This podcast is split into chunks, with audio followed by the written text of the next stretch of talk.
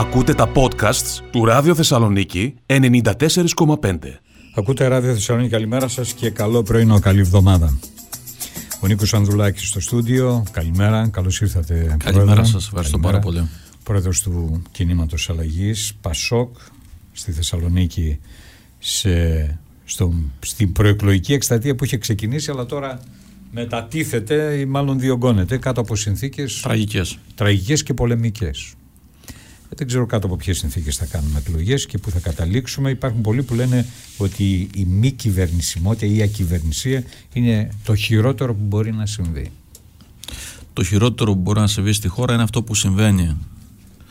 Ε, να έχουμε δυστυχώς κυβερνώντες οι οποίοι δεν θέλουν να αλλάξουν τη χώρα, δεν θέλουν να φτιάξουν ένα κράτος αξιοκρατίας, υψηλού επίπεδου υπηρεσιών, διότι απλά δεν θέλουν να αλλάξουν οι ίδιοι νοοτροπία και αντίληψη για την πολιτική.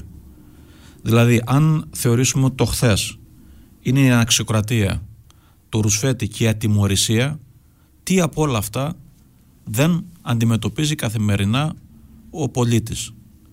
Ο πολίτης δυστυχώς βλέπει ότι ζούμε μία εποχή μετά το μνημόνιο, μετά την οικονομική διάσταση μιας κρίσης που οδήγησε χιλιάδες Ελληνόπουλα στο εξωτερικό, τεράστιες ανισότητες, χαμένες ευκαιρίες και φτωχοποίηση σε ένα μεγάλο κομμάτι του ελληνικού λαού, ότι κάποιοι συνεχίζουν τα ίδια τις ίδιες πρακτικές που μας οδήγησαν στη χροκοπία. Φτιάχνει αυτό το και πράγμα. δυστυχώς θέλω να ολοκληρώσω με το εξής: Ότι όλα αυτά που λέω εμφανιστήκαν εκ νέου μπροστά μας με ένα βίαιο και τραγικό βασανιστικό τρόπο που τραβήχτηκε η κουρτίνα σε αυτό που ο κύριος Μητσοτάκης έλεγε επιτελικό κράτος και αποδείχθηκε ότι είναι μία από τα ίδια από αυτά τα οποία οδήγησαν τη χώρα στη χροκοπία.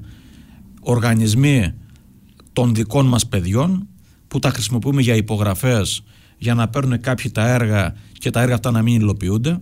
Θέλω να επικαλεστώ τα χθεσινά δημοσιεύματα διότι πια ο κόμπος έχει φτάσει στο οκτένια. Δεν μπορεί μια σύμβαση που έχει υπογραφεί το 2014 που η ανάδοχη κοινοπραξία λέει ότι ό,τι και αν συμβεί με τα όποια εμπόδια σε δύο χρόνια θα έχουμε τηλεματική ώστε ακόμα και όταν συμβαίνει το ανθρώπινο λάθος να μην οδηγούμαστε σε τραγικά ατυχήματα όπως αυτό που θρυνήσαμε στα τέμπη 57 συνανθρώπους μας το έργο αυτό μετά από 9 χρόνια να μην έχει ολοκληρωθεί να έχει φτάσει από τα 41 εκατομμύρια ευρώ στα 54 εκατομμύρια ευρώ και όλοι αυτοί οι κύριοι να είναι στις θέσεις τους και να μην έχει κινηθεί ο εισαγγελέας όταν η αρχή αυτά που λέμε είναι αποπόρισμα της αρχής διαφάνειας. Αυτή είναι η πραγματικότητα. Θέλουμε να την αλλάξουμε. Και αυτό είναι το ζήτημα για τις επόμενες εθνικές εκλογές. Και ας αφήσει ο κ. Μητσοτάκης τους φόβους περί ακυβερνησία. Η Ελλάδα θα έχει κυβέρνηση. Το θέμα είναι να έχει τη σωστή κυβέρνηση. Φτιάχνει αυτό το πράγμα, κύριε Ανδρουλάκη. Αν Είμαστε υπάρχει βούληση. Και με συγχωρείτε που το θέτω έτσι απλοϊκά, αλλά η απογοήτευση που υπάρχει αυτή τη στιγμή είναι μεγάλη. Διότι στην δημόσια συγκοινωνία παρατηρούμε, βλέπουμε, καταλήγουμε σε κατάσταση, τι να σας πω, δηλαδή είναι αυτό που βλέπουμε. Τους διαλόγους τους ακούσατε, την αντιμετώπιση την ακούσατε, πριν από λίγες μέρες τρέχαμε με 160 χιλιόμετρα πάνω σε γραμμές οι οποίες φαίνεται σε τι κατάσταση και σε ποια ασφάλεια βρίσκονται. Φτιάχνει αυτό το πράγμα. Καταρχάς λέτε η απογοήτευση. Τώρα είστε έμπειρος δημοσιογράφος, τόσα χρόνια είστε κάθε πρωί, συζητάμε με τους πολίτες, μέσω της εκπομπής σας, γιατί ήταν εγωιτευμένος ο κόσμος. Απογοητευμένος ήταν και πριν. Τώρα δεν είναι απογοητευμένος, είναι εξοργισμένος. Διότι βλέπει ότι δεν μπορούμε να διασφαλίσουμε τα ελάχιστα, που είναι η ασφάλεια.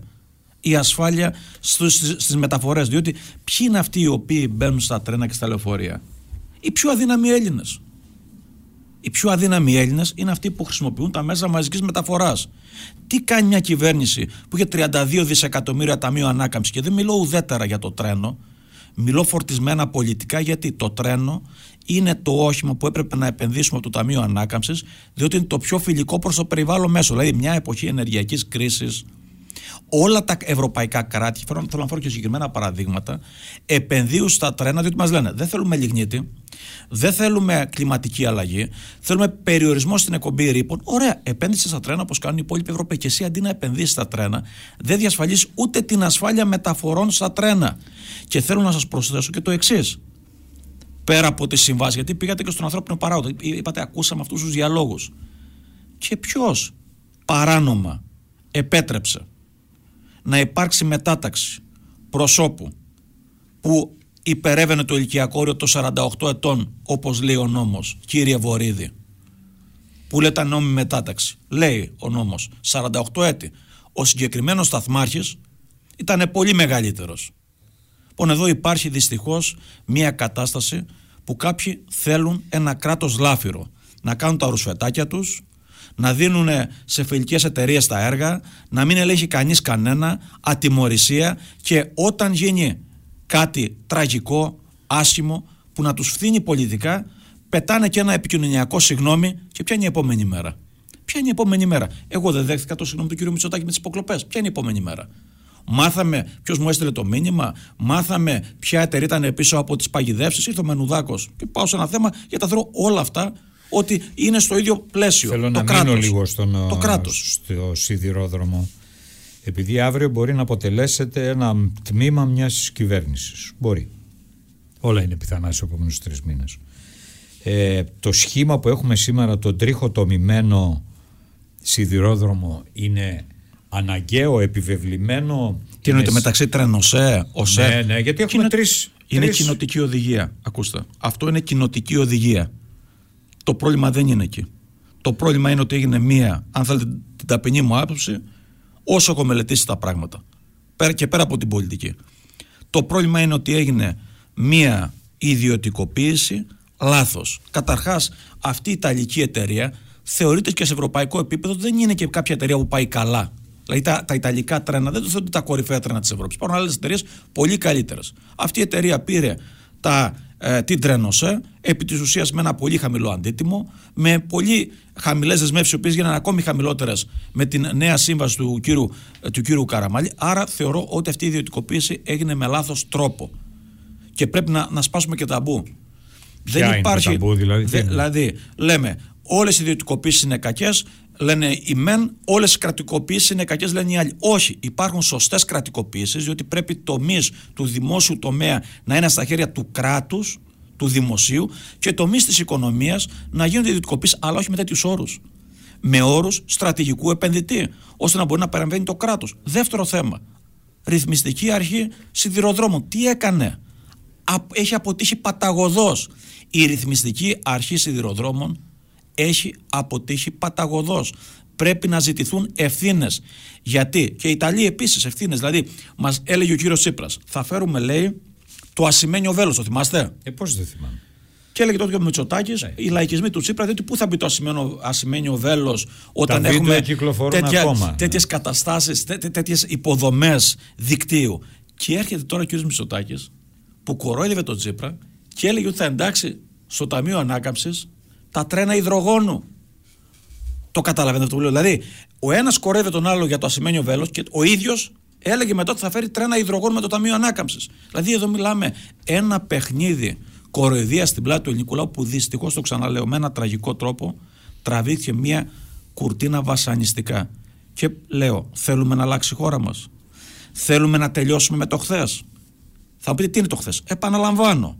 Το χθες είναι η αναξιοκρατία που έφερε το συγκεκριμένο πέρα από τα ηλικιακά όρια με ελάχιστη εκπαίδευση να είναι σε αυτή την κρίσιμη θέση. Ρουσφέτη. Τι είναι το Ρουσφέτη; Η εταιρεία αυτή η ανάδοχος εταιρεία που σε δύο χρόνια έπρεπε το 16 να παραδώσει την τηλεματική πρώτου σταδίου όταν όλη η Ευρώπη πάει στο δεύτερο στάδιο έτσι να τα λέμε και αυτά. Δεν έχουμε κάνει το πρώτο όταν όλη η Ευρώπη τώρα πηγαίνει από το πρώτο στο δεύτερο. Ρουσφέτη λοιπόν που κανείς δεν την οδήγησε να φύγει για να έρθει κάποιος άλλος να ολοκληρώσει το έργο. Προφανώς θα υπάρχει κάποια διαπλοκή εκεί που πρέπει γρήγορα η δικαιοσύνη να την αναδείξει. Και τρίτο, ατιμορρησία. Εδώ τι και να κάνεις, πάντα υπάρχει ένα πέπλο, αν είσαι ισχυρός, να καλύψουν τις ευθύνες σου. Αυτά τα τρία για μένα είναι το χθες. Και το χθες πρέπει να πάει στο χρονοτούλα από τη ιστορία, αν θέλουμε να αλλάξει η πατρίδα μας. Ε, Τους επόμενους δύο μήνες τι κάνουμε. Εγώ... Καταλαβαίνω, καταλαβαίνω ότι ο Νίκος Ανδρουλάκης και το Πασόκ είναι πολύ δύσκολο να συνεργαστεί με την σημερινή κατάσταση και το Μητσοτάκη και επίσης, από ό,τι καταλαβαίνω, είναι πολύ δύσκολο να συνεργαστεί στην επόμενη φάση με το ΣΥΡΙΖΑ. Ακούστε, Κάτι η... πρέπει να γίνει. Εγώ θέλω, ε, ε, επειδή όλη αυτή η θεωρία ε, δημιουργεί την αίσθηση ότι δεν θα υπάρξει μια κυβέρνηση. Κυβέρνηση θα υπάρξει.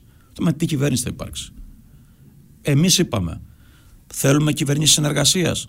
Αν θέλει την ταπεινή μου άψη, από την ευρωπαϊκή μου εμπειρία, οι κυβερνήσεις συνεργασίας είναι εμπόδιο στην αλαζονία των ισχυρών.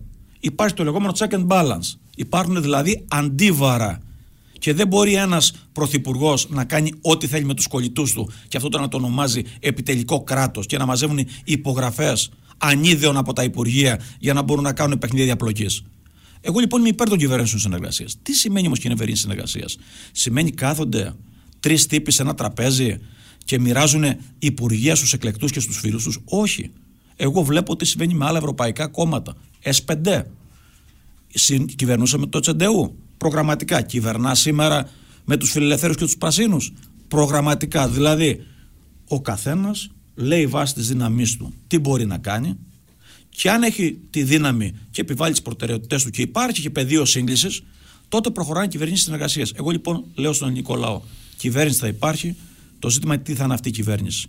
Θα είναι μια κυβέρνηση που θα κάνει κουμάντο ο κολλητός του Τσίπρα, ο παπάς που το καταδικάζει 12-0 το ειδικό, 12 το ειδικό δικαστήριο και τον βάζει ο ΣΥΡΙΖΑ στα ψηφοδέλτια σαν να λέει έχω γραμμένη τη δικαιοσύνη στον ανώτατο βαθμό στα παλιά μου τα παπούτσια που πανηγυρίζει μετά για την αθώση του Λουπάκης και ενώ οι ίδιοι δικαστές καταδικάζουν τον Παπαγγελόπουλο λέει μπράβο στους δικαστές που τους ίδιους που αθώσαν του Λουπάκη αλλά τον Παπαγγελόπουλο τον δικαιώσει ο λαός αυτή είναι η νέα κουλτούρα όχι ή ο κύριος Μητσοτάκης που είχε ένα ανυψό ανταυτού στις υποκλοπές στις υπογραφές των Υπουργείων. Όποιος ήθελε πρέπει να βρει τον Δημητριάδη. Εγώ λέω η χώρα δεν αλλάζει έτσι.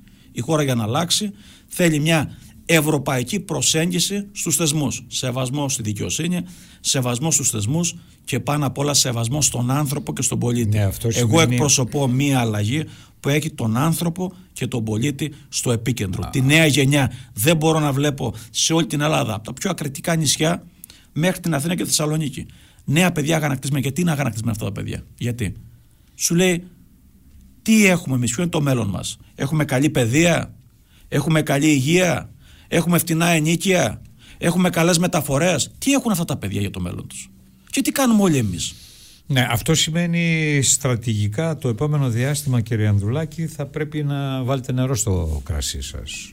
Δηλαδή αυτός που σας παρακολούθησε που τόσο αυστηρά και σωστά κάτε με τον κρίνετε θα πρέπει να ε, συζητήσετε μαζί του για το τι μπορεί να γίνει ή στην άλλη περίπτωση αναφερθήκατε στην υπόθεση του κυρίου Παπά επιμένω στο θέμα εγώ δεν πρόκειται να βάλω κανένα νερό στο κρασί μου γιατί το κρασί μου δεν είναι ξινό.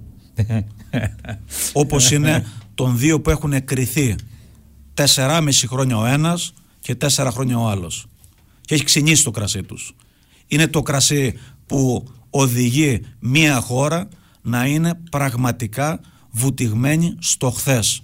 Και στην ανυποληψία όταν μπορεί να γίνει μια χώρα ισχυρή που ο λαός της θα ζει με ευημερία, αξιοπρέπεια και προοπτική. Κύριε Πρόεδρε, Κύριε Μόσχη. έχετε εμπιστοσύνη στην ελληνική δικαιοσύνη, την αναφέρατε προηγουμένως σε αυτά που είπατε και συμπληρώνοντας αυτό θέλω να σας ρωτήσω αν πιστεύετε ότι μπορεί να φτάσουν πολύ ψηλά οι ευθύνες για την τραγωδία των τεμπών. Θέλω να σου πω ότι ουέ και αλίμονο αν οι πολιτικοί αρχηγοί δείχνουν μια ασέβεια στους θεσμούς και τη δικαιοσύνη. Δηλαδή θέλω να πω, ήταν καλός ο Ράμος για τον κύριο Μητσοτάκη όταν επί ΣΥΡΙΖΑ έλεγε ότι ήταν λάθος ο τρόπος που γινόταν ο διαγωνισμός των τηλεοπτικών αδειών και έγινε κακός ο Ράμος όταν προσπαθεί να αποκαλύψει το μεγαλύτερο σκάνδαλο, ένα από τα μεγαλύτερα σκάνδαλα του πολιτικού συστήματος όλες τις τελευταίες δεκαετίες που είναι οι οκλοπές που σχεδιάστηκαν από το Μαξίμου και τον λένε ότι τα έχει βρει με την αντιπολίτευση. Εδώ πρέπει να ξεκαθαρίσουμε κάποια πράγματα. Ο πολίτης θέλει από εμάς το καλό παράδειγμα. Ο πολίτης καταλαβαίνει. Δεν λειτουργεί η δικαιοσύνη όπως λειτουργεί σε άλλα ευρωπαϊκά κράτη. Μα ούτε το πολιτικό σύστημα λειτουργεί όπως λειτουργεί σε άλλα ευρωπαϊκά κράτη. Το θέμα είναι να υπάρχει μία εμπιστοσύνη. Πώς οικοδομείται η εμπιστοσύνη, όταν αυτά που λέμε τα κάνουμε. Εγώ λοιπόν τι λέω, Ναι, η δικαιοσύνη καθυστερεί. Ναι, η δικαιοσύνη σε πάρα πολλές περιπτώσεις δεν έχει ρίξει άπλετο φως. Αλλά από την άλλη, δεν μπορεί να λες ότι ένα ειδικό δικαστήριο δεν ευρέθη ούτε ένας δικαστής Ούτε ένας δικαστής να έχει μια άλλη άποψη και να θεωρείς και να το απαξιώνεις γιατί πρέπει να συγκαλύψεις τον κολλητό σου. Λοιπόν, άρα πρέπει όλοι μας να δούμε τα πράγματα με ένα άλλο τρόπο. Και το λέω αυτό γιατί είναι προφανές ότι το θέμα των τεμπών όπως και σε άλλα θέματα που το δημόσιο συμφέρον υπονομεύεται ευθέως, πρέπει η δικαιοσύνη να επιταχύνει τις διαδικασίες της. Εγώ διαβάζω ρεπορτάζ συναδέλφων σας. Δεν έχω κάνει εγώ πέρα από κάποιες έρευνες που έχω κάνει και γνώση που έχω ως μηχανικός, διότι είμαι συγκοινωνιολόγος μηχανικός, πολιτικός μηχανικός στα συγκοινωνιακά. Βλέπω ότι οι συμβάσεις αυτές έπρεπε να έχουν υλοποιηθεί. Είναι ξεκάθαρο το έχει γίνει. Υπάρχουν τεράστιες πολιτικές ευθύνες. Δεν μπορεί 9 χρόνια μια ανάδοχος εταιρεία να κάνει ό,τι μπορεί για να μην φτάνει σε ένα αποτέλεσμα και να ανεβαίνουν 13 εκατομμύρια ευρώ το κόστος του έργου. Αν το έργο αυτό το είχαμε, δεν θα είχαμε την τραγωδία. Κύριε Ανδρουλάκη, ε, πέρα από το κομμάτι, καλημέρα και από μένα, πέρα από το κομμάτι του έργου της ιδιωτικής εταιρείας που το ανέλαβε. Μπαίνει και ένα ζήτημα το οποίο για το πολιτικό σύστημα είναι ταμπού και είναι το θέμα της λειτουργίας του δημοσίου, ενός κομματιού του δημοσίου. Ο ΟΣΕ είναι κρατικός. Θέλουμε την άποψή σας λίγο στο κομμάτι πρώτον και της αξιολόγησης και του τρόπου που λειτουργεί ένα κρατικό μαγαζί. Γιατί έχει νοοτροπία μαγαζιού ο ΟΣΕ.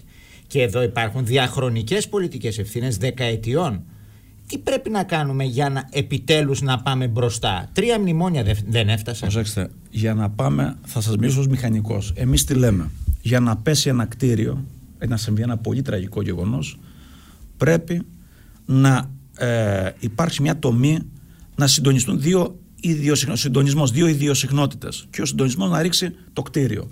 Εδώ τι συντονίστηκε; Συντονίστηκε μια κακή ιδιωτικοποίηση με ένα με μια πολύ κακή, κακή πλευρά του κράτους. Αυτή είναι η πραγματικότητα. Δηλαδή, μην προσπαθούμε να παίξουμε το παιχνίδι των μεν ή των δεν που σου λένε. Αν ήταν κρατικά, δεν θα γίνει τίποτα. Αν ήταν ιδιωτικά, πάλι θα γίνει τίποτα. Μα εδώ ήταν το μισό ιδιωτικό και το άλλο κρατικό και είδαμε τι πάθαμε. Άρα το πρόβλημα είναι πώς γίνεται μια ιδιωτικοποίηση και πώς λειτουργεί το κράτος. Γι' αυτό σας είπα ότι υπάρχουν πάρα πολύ μεγάλες ευθύνες. Και για τον τρόπο που έγινε η αποκρατικοποίηση της Τρένοσέ, αλλά και το, με τον τρόπο που λειτουργεί ο ΣΕ. Δηλαδή, και πάμε, είναι ατομική ευθύνη. Εδώ υπάρχει παράβαση του νόμου, αγαπητέ μου. Δεν έπρεπε αυτός να σταθμάρει ο άνθρωπος. Ήταν πέρα από το ηλικιακό όριο της μεταξύ. Αυτός ή άλλοι Πώς βρέθηκε; και ευθύνες υπουργών. Υπάρχουν και ευθύνες υπουργών, ε, κύριε Δημήτρη, η ρυθμιστική, η ρυθμιστική αρχή. αρχή. Και ρυθμιστική, υπάρχει και ένας υπουργός. Η γενική γραμματέα. Για στάσου, βρε ναι, ναι, ναι, όλοι, αυτοί, όλοι αυτοί. Δεν είναι, είναι μια γραμμή πραγμάτων η οποία φωνάζει. Με αυτό σας λέω, εδώ μιλάμε για το συντονισμό διαφορετικών φαινομένων που οδήγησαν σε ένα τραγικό γεγονός. Αλλά δείτε τώρα και την πολιτική ιδιοτέλεια. Σου λέει ο ένας, εγώ είμαι υπέρ των κρατικοποιήσεων, αφήνω εκτός του φωτός τις ευθύνες του ΟΣΕ. Ο άλλος είναι υπέρ των ιδιωτικοποίησεων, αφήνει εκτός. Εδώ υπάρχει λοιπόν ο συντονισμός. Εάν δεν λειτουργεί το κράτος, η δικαιοσύνη, οι ανεξάρτητες αρχές, δηλαδή λειτουργεί ο Ράμος, είναι κακός. Λειτουργεί ο Μενοδάκος, είναι κακός. Δεν λειτουργεί η ρυθμιστική αρχή σιδηροδρόμων, δεν μιλάει κανείς. Ένα λοιπόν πάλι τη αδυναμία του πολιτικού συστήματος. Ο κύριος Τσίπρας πιστεύει ότι δεν φταίει όλο το πολιτικό σύστημα. Ο κύριος Μητσοτάκης ζητάει στην τρίτη του αναδίπλωση συγγνώμη γιατί φταίτε όλοι. Ουσιαστικά αντιλαμβάνομαι ότι ζητάει συγγνώμη εκ μέρους όλου του πολιτικού συστήματος. Φταίτε και εσείς στο Πασόκ. Ότι φταίτε και εσείς. Συνδικαλισμός, κράτος, βαρύ, ασήκωτο. Εγώ δεν ήρθα εδώ. Ακούστε, εγώ δεν ήρθα εδώ. Ναι. Δεν ήρθα στην εκπομπή σας και δεν έχω πάει και πουθενά ό, όσα χρόνια πολιτεύομαι με την προτεραιότητα να καλύψω ευθύνες. Όποιος έχει ευθύνη στη δικαιοσύνη. Στη δικαιοσύνη. Όποιος πολιτικός έχει ευθύνη στη δικαιοσύνη. Όποιος και αν αυτός, όσο ισχυρός και αν είναι, είτε οικονομικός παράγοντας. Αλλά εδώ υπάρχει ένα θέμα. Εδώ υπάρχουν δεδομένα. Η σύμβαση υπογράφηκε το 2014, λίγο πριν φύγει η προ-προηγούμενη κυβέρνηση. Ο κύριος Πίρτζη, ενώ είχε μια σύμβαση που λέει σε δύο χρόνια ολοκληρώνεται το έργο, το έργο δεν ολοκληρώνεται. Και παίρνει από το 17 μέχρι σήμερα 7, 7 παρακαλώ ε, χρονικές ανανεώσεις. Ναι. 7. Το Πασόκ ήταν η κυβέρνηση. Δηλαδή έχουμε κουραστεί. Μα τα 20 χρόνια, το πάω γενικότερα. 20 χρόνια. Τρία χρόνια έχει κυβερνήσει το Πασόκ μόνο τους στα 20 τελευταία χρόνια. Εδώ στα τελευταία 9 χρόνια που είναι αυτή η σύμβαση, μισό χρόνο που την υπογράψανε και μετά είναι δύο κυβερνήσεις που δεν την υλοποίησανε. Αλλά θέλετε να λέμε για τις ευθύνες. Α λέμε τις ευθύνες όλων. Ουσία είναι η ουσία τι θα γίνει. Στην ουσία τι θα γίνει. Το, όταν πετάς την μπάλα στην εξάρτηση και λες, Όλοι φταίνε. Ποιος φταίει ο Ανδρέας Απανδρέου, φταίει για αυτό που έγινε. Ποιος φταίει. Συγκεκριμένα να κινηθούν οι θεσμοί, οι αρχές, η δικαιοσύνη, να αναδειχθούν οι ευθύνες. Όσο υπάρχει ατιμορρησία, θα λένε στο πίσω μέρος του μυαλού τους κατασκευαστές, πολιτικοί. Έλα μου, εντάξει. Και μια στραβή να βγαίνει στη βάρδια μου δεν τρέχει τίποτα. Όχι δεν είναι στραβή στη βάρδια να έχεις 100 και νεκρούς στο μάτι ή 57 νεκρούς στα τέμπη και κανείς να μην πρέπει να απολογηθείς σε αυτό το λαό. Αυτό το επιτελικό κράτος τελικά τι θα κάνει, δηλαδή στα πλαίσια... Να πάει σπίτι του θα πρέπει να πάει, να κάνει. Ναι, διότι εδώ η γραμμή είναι μεγάλη.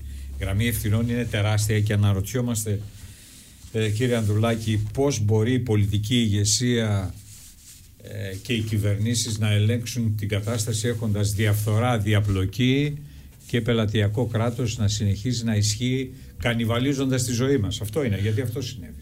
Όταν οι ηγεσίες των κομμάτων και οι πολιτικοί έχουν αίσθηση ευθύνης και δεν στηρίζουν την ηγεμονία τους στην αγάπη του λαού, στην προσφορά στο λαό, αλλά στην εξυπηρέτηση μηντιαρχών ισχυρών συμφερόντων, τα πράγματα αλλάζουν. Εμείς τι είδαμε; Δηλαδή δωρεάν κάποιοι συναδέλφοι σας, συνάδελφοί σας προσπαθούν να πετάξουν λάσπη στα μάτια του ελληνικού λαού και ξεσηκώνει το κόσμος όταν τους ακούει; Τι εννοείται δηλαδή; Εγώ ακούω κάποιους οι οποίοι δίνουν λυσαλαίο αγώνα για να πούνε ότι δεν υπάρχουν πολιτικές ευθύνες. Λυσαλαίο αγώνα, ότι γενικά υπάρχουν ευθύνες. Τι σημαίνει γενικά και αόριστα; Υπάρχουν ευθύνες. Λοιπόν, πρέπει να τελειώσει. Η, η, η τέταρτη εξουσία, το είπα και προχθές, πρέπει να είναι το μαστίγιο στην εκάστοτε κυβέρνηση για να βελτιώνεται και όχι να αποθρασύνεται. Όταν τη χαϊδεύεις στην εκάστοτε κυβέρνηση και θες να φαίνονται κάποιοι ότι είναι βασιλείς και πριγκιπέσες, τότε ουσιαστικά που τους οδηγείς στην απόλυτη αλαζονία. Το κράτος είναι ελάφυρο, δεν τους αγγίζει κανείς. Δεν αλλάζουμε έτσι. Και δυστυχώς και τα μίντια, ακόμη και σε αυτή την τραγωδία, και δεν τους βάζω, δεν τους βαλιάζω όπως δεν τους βαλιάζουμε όλους τους πολιτικούς ή όλους τους δικαστές, ε, δεν τους βαλιάζουν και όλους τους δημοσιογράφους. Τώρα, κύριε Ανδρουλάκη, επειδή μερικοί. Πάρα πολλοί συνάδελφοί σας, πάρα πολλοί συνάδελφοί σας, δυστυχώς έδειξαν ότι η αγωνία τους δεν είναι η αποκάλυψη αλήθειας. Η αγωνία τους είναι να περιφερθεί το σύστημα Μητσοτάκη. Είναι δύο, τρει, τέσσερι. Ναι, οι οποίοι εξέφρασαν μια, με άλλον τρόπο μια άποψη. Μετράω με άλλον τρόπο. Να καλύψουν... Και επειδή είναι μηχανικός πρέπει να μετράω λίγο καλύτερα. Θέλοντας να καλύψουν τις πολιτικές ευθύνες και τις άλλες ευθύνες. Αλλά ο υπόλοιπος κόσμος, όλοι μας αγωνιζόμαστε να σκάψουμε από κάτω από το σύστημα, το πολιτικό, το κοινωνικό και της παροχής υπηρεσιών δημόσιας συγκοινωνίας να δούμε τι συμβαίνει. Δεν μπορεί αυτό το γενικό, κάποιοι γενικοί, γιατί, γιατί δεν λέτε ονόματα; Σας το λέω και εσάς. Δεν λέμε ονόματα. Γιατί δεν λέτε ονόματα; Κύριος Καραμαλής. Η υφυπουργή του, ο αρμόδιος υφυπουργός του κυρίου Καραμαλή δεν έχει παραιτηθεί ακόμη. Που έχει την αρμόδια συγκεκριμένη αρμοδιότητα. Καραγιάννης, Καραγιάννης, πώς λέγεται. Υπά... Για τον κύριο Καραγιάννη. Δεν έχει παραιτηθεί ακόμη. Τι μου λε, πω ονόματα. Οι υπόλοιποι. Κύριος Βίνης, όλοι αυτοί εκεί πέρα που μπήκαν. Δεν έχουν ευθύνες. Δεν είχε ευθύνη σε ρας. Η κυρία αυτή, τι έκανε τόσα χρόνια. Τι τόσα χρόνια αυτή τη θέση, τι έκανε. Ένα υποτυπώδες πρόστιμο έβαλε. Οι Ιταλοί δεν έχουν ευθύνες. Μα εγώ σας λέω για μένα. Μα δεν καταλαβαίνετε. Μα θα σας πω. Για μένα, εάν εγώ. Εάν ήμουν πρωθυπουργός, σας πω, αν ήμουν πρωθυπουργός, θα έδιωχνα την εταιρεία αυτή. Θα έκανα μία κρατικοποίηση για κάποιο διάστημα και μετά θα έβαζα στρατηγικό επενδυτή. Απέτυχαν παταγωδός. Μα σας λέω. Εάν ήμουν, μα σας το λέω. Εάν ήμουν πρωθυπουργός. έχει, αποτύχει, έχει αποτύχει αυτή η δυτικοποίηση. Πρέπει να μπει στρατικό. Εγώ δεν λέω να ξαναγίνει μόνιμα ε, η τρενοσέ ε, κράτος, αλλά πρέπει να φύγει να μπει στρατηγικός επενδυτής που θα αξιολογείται για την επένδυση που θα κάνει. Ποια είναι η επένδυση που έκανε; Όλη αυτή η παθογένεια στον ΟΣΕ αναδείχθηκε τα προηγούμενα χρόνια από το Πασόκ ως αντιπολίτευση. Είστε ικανοποιημένος. Θέλω να σας πω ότι από, ο αρμόδιος βουλευτής μας, ο κύριος Γκόγκας, έχει κάνει επερωτήσεις επί επερωτήσεων. Όπως κάνανε και άλλα κομμάτια της αντιπολίτευσης. Διότι όταν έχουμε ένα στοιχείο, θέλω να σας διαβάσω ένα στοιχείο, το οποίο το είχα και εγώ ως Ευρωβουλευτής και το έχει η κοινοβουλευτική μας ομάδα. Ανά δύο χρόνια η Ευρωπαϊκή Οργάνωση της Σιδηροδρόμων κάνει μία έρευνα. Το 2020 και το 2022 η Ελλάδα είναι πρώτη στο δίκτυ θνησιμότητας ανά χιλιόμετρο σιδηροδρόμου στην Ευρώπη. Γι' αυτό ρε βάζαμε το θέμα της ασφάλειας. Γιατί το βάζαμε το θέμα της ασφάλειας στον κύριο Καραμαλή και μας υποτιμούσε. Και έλεγε κακό το κάνετε διότι δημιουργείται μια αίσθηση κακή για τα τρένα στον ελληνικό λαό. Διότι είχαμε αυτά τα στοιχεία. Άρα όταν, μα θέλω να σου πω, ακούστε τι έλεγε ο κύριος Μητσοτάκης επί ΣΥΡΙΖΑ, γιατί το ξέραν το πρόβλημα. Και επί Νέας Δημοκρατίας έδωσε μια συνέντευξή του, ε, νομίζω μια παρουσίαση έκανε, με τους αρμόδιους και τον κύριο Καραμαλή, και λέγανε και οι ίδιοι ότι πρέπει να επενδύσουν στο δίκτυο. Μα όταν δεν έχεις σηματοδότηση, όταν δεν έχεις τηλεδιοίκηση, Πώς λοιπόν, ποια τρένα θα τρέξουν, πού θα τρέξουν, σε ποιο δίκτυο, και όταν προσέξτε, γιατί ακούω κάποιους expert και λένε ε, και σε όλη την Ευρώπη δεν έχουν παντού τα σύγχρονα μέσα. Μα υπάρχουν ευρωπαϊκά κράτη που δεν έχουν μία γραμμή. Στα ευρωπαϊκά κράτη τα τρένα είναι κυρίαρχο μέσο μεταφοράς. Άρα τι συγκρίνουν, μία χώρα που έχει μία μαζική γραμμή με άλλα κράτη που όλες οι πόλει. Ξέρω τη Γαλλία. Ένα παστικό θα σα πω. Η Γαλλία έκανε νόμο Μακρόν και τι λέει; Για όποια διαδρομή τρένου είναι έω 2,5 ώρες δεν θα πετάει αεροπλάνο. Δηλαδή η Γαλλία τι έχει πει; Για όποια γραμμή φτάνει ως 2,5 ώρες διάρκεια στο τρένο, απαγορεύεται να πετάει αεροπλάνο. Αυτό ονομάζουν πράσινη μετάβαση. Λοιπόν, εγώ λοιπόν απευθύνομαι στους πιο αδύναμους Έλληνες και τους λέω: Είναι προτεραιότητά μας τα μέσα μαζικής μεταφοράς να σηκώνονται το πρωί να πάνε στη δουλειά τους και να μπαίνουν στην ώρα τους σε ένα αξιοπρεπές λεωφορείο, να φτάνουν στην ώρα τους στη δουλειά τους, χαρούμενοι, καλόκεφοι και να επιστρέφουν με ασφάλεια στο σπίτι τους. Λέμε στους νέους ότι τα τρένα για μας δεν είναι μία από τις επενδύσεις. Δεν μπορεί να λες πράσινη μετάβαση, κλιματική αλλαγή, ταμείο ανάκαμψης και να μην έχεις προτεραιότητα να κάνεις ένα σύγχρονο μέσο μαζί μεταφοράς τρένο για να πηγαίνεις από την Αθήνα στη Θεσσαλονίκη σε ελάχιστο χρόνο και προσέξτε. Εκτός βέβαια αν κάποια ισχυρά συμφέροντα το θέλουν. Διότι όταν δεν έχεις καλό τρένο, τότε κερδίζουν άλλα είδη μεταφορών. Λοιπόν, ωραία, ενδιαφέρουσα η συζήτηση. Βέβαια θα είναι πολύ διαφορετική αν ο Ανδρουλάκης βρεθεί στην κυβερνόσα κατάσταση Και μην σας πει κανείς ότι δεν υπάρχουν λεφτά. Αν δεν υπήρχε το Ταμείο Ανάκαμψης που στηρίζει ειδικές επενδύσεις πράσινης μετάβασης. Αυτό σημαίνει, κύριε Αδουλάκη, ότι ο σιδηρόδρομος για εσά είναι επισπεύδουσα κατάσταση, στρατηγική σημασία. Μα λόγω του Ταμείου Ανάκαμψης. Δηλαδή, γιατί σταματήσαμε το λιγνίτη; Λέμε, σταματάμε το λιγνίτη ή μειώνουμε το λιγνίτη για να είμαστε δίκαιοι, για να πάμε στην πράσινη μετάβαση. Αλλά συγχρόνως δεν κάνεις το ίδιο με τις μεταφορές. Άρα εδώ υπάρχει κάποια ιδιοτέλεια κάποια ισχυρά οικονομικά συμφέροντα, τους βολεύει το ένα και προσέξτε. Τι κάνανε. Μειώσαμε το λιγνίτη όχι για να φέρουμε άπε, φωτοβολταϊκά συστέγειας, να κάνουμε μια πολιτική διάχυσης της πράσινης μετάβασης με αντιμετώπιση ενεργειακής φτώχειας όπως κάνουν τα ευρωπαϊκά ε, κοινότητες ενεργειακές σε Δήμους, σε κτηνοτρόφους, σε αγρότες, ή μεγάλη και ισχυρή να κάνουν μεγάλα πάρκα ή φυσικό αέριο. Εργοστάσιο ή φυσικό αέριο που δεν είναι δικό μας είναι ξένο και το εισαγάγουμε πανάκριβα. Λοιπόν, εδώ τι φαίνεται.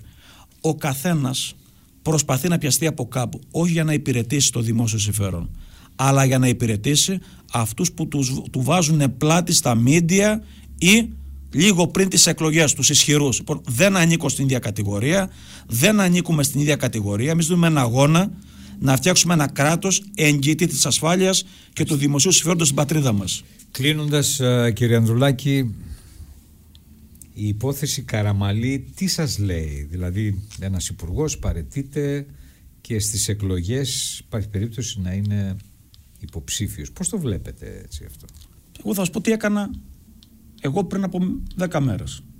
Ένας υποψήφιος βουλευτής μας έκανε μια παρατυπία που δεν έχει άμεση σχέση με το ατύχημα. Έγινε δύο μέρες μετά μια παρατυπία για μια ε, άδεια που πήρε κάποιος υπάλληλος.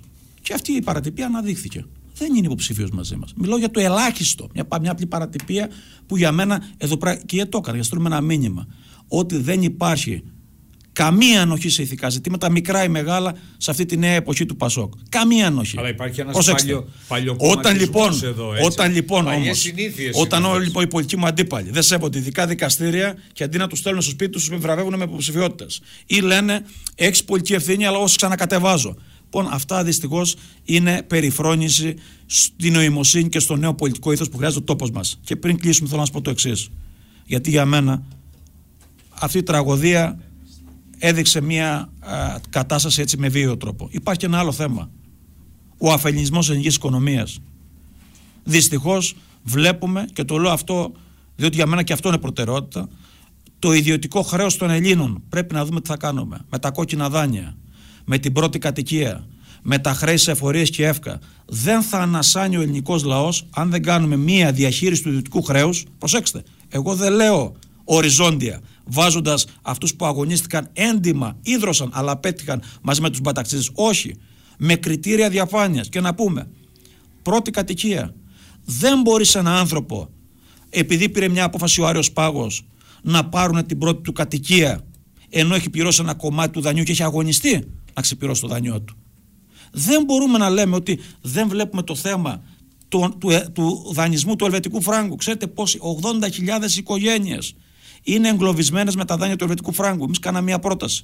Ένα τρίτο της αύξησης να το σηκώσει ο δανειολήπτης, δύο τρίτα τα τραπεζικά ιδρύματα για την ευθύνη που είχαν, ενώ γνώριζαν τι γίνει το 90 με το γεν, να μην τους προστατεύσουν με το, με το ελβετικό φράγκο. Το ελληνικό κράτος έχει χάσει κάθε δυνατότητα παρέμβασης στο τραπεζικό σύστημα. Το ξέρετε καλά. Μετά από αυτά που γίνανε, ειδικά στο τρίτο μνημόνιο, ε, είναι δεμένα τα χέρια των ε, κυβερνήσεων των ελληνικών. Ελάχιστα πράγματα μπορούν ναι, να κάνουν. Θέλω να σας πω ότι εμείς την πιο δύσκολη εποχή της Τρόικας, δηλαδή το 10-11, τα πιο δύσκολα χρόνια, καταφέραμε και προστατεύσαμε την πρώτη κατοικία.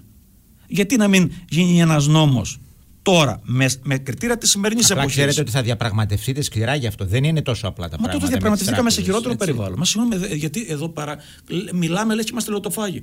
Μα τότε διαπραγματευτήκαμε με την Ελλάδα χρεοκοπημένη. Όχι τώρα που έχει υπάρχει ένας ισοσκελισμός.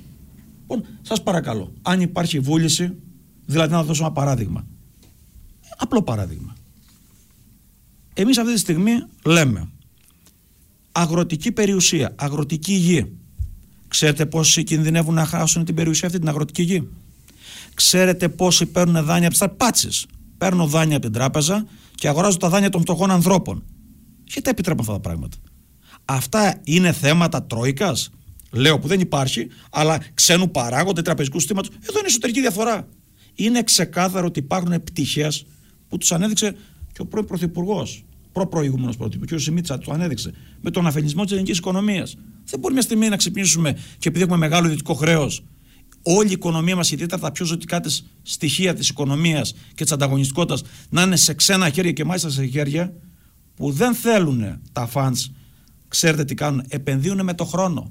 Σου λέει εγώ να βγάλω γρήγορα κέρδος. Δεν επενδύουν στην ανάπτυξη της ελληνικής οικονομίας. Δεν τους ενδιαφέρει. Αυτή είναι κοράκια. Σου λέει να τα πουλήσω εγώ από αυτά που πήρα τζάμπα, μπιτ παρά, για να βγάλω κέρδος. Όχι. Εμείς θέλουμε στρατηγικούς επενδυτές, ένα, ή εμείς οι ίδιοι με τις ελληνικές δυνάμεις να κρατήσουμε την ελληνική οικονομία με εθνικούς όρους ανταγωνιστική. Και λέω, υπάρχει διαχείριση. Υπάρχει. Κάνουμε 120 δόσεις σε εύκα και φορεία. Κρατάς τη δόση σου. Σου μειώνω και 30% στο κεφάλαιο.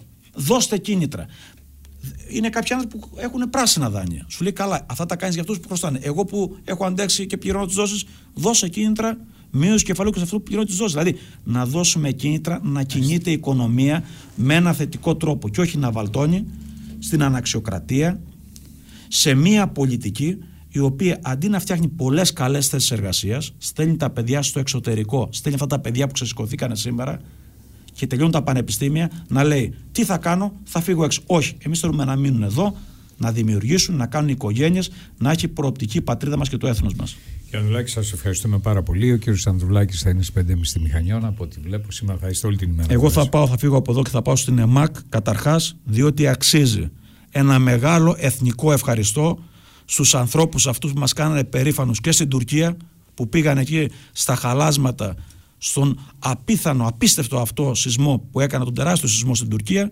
και πάλεψαν και έδειξαν ποια είναι η Ελλάδα, το ανθρώπινο πρόσωπο της χώρας μας και που τους συνάντησα και τους ίδιους παρακαλώ, τα ίδια πρόσωπα να φεύγουν την Τουρκία και να πηγαίνουν στα τέμπη να βοηθήσουν. Αυτή είναι η Ελλάδα που χρειαζόμαστε. Η Ελλάδα της αλληλεγγύης και της ανθρωπιάς. Σας ευχαριστώ κύριε Μουμπλάκη και καλή σας μέρα. Επιστρέφουμε σε λίγο. Καλό πρωινό.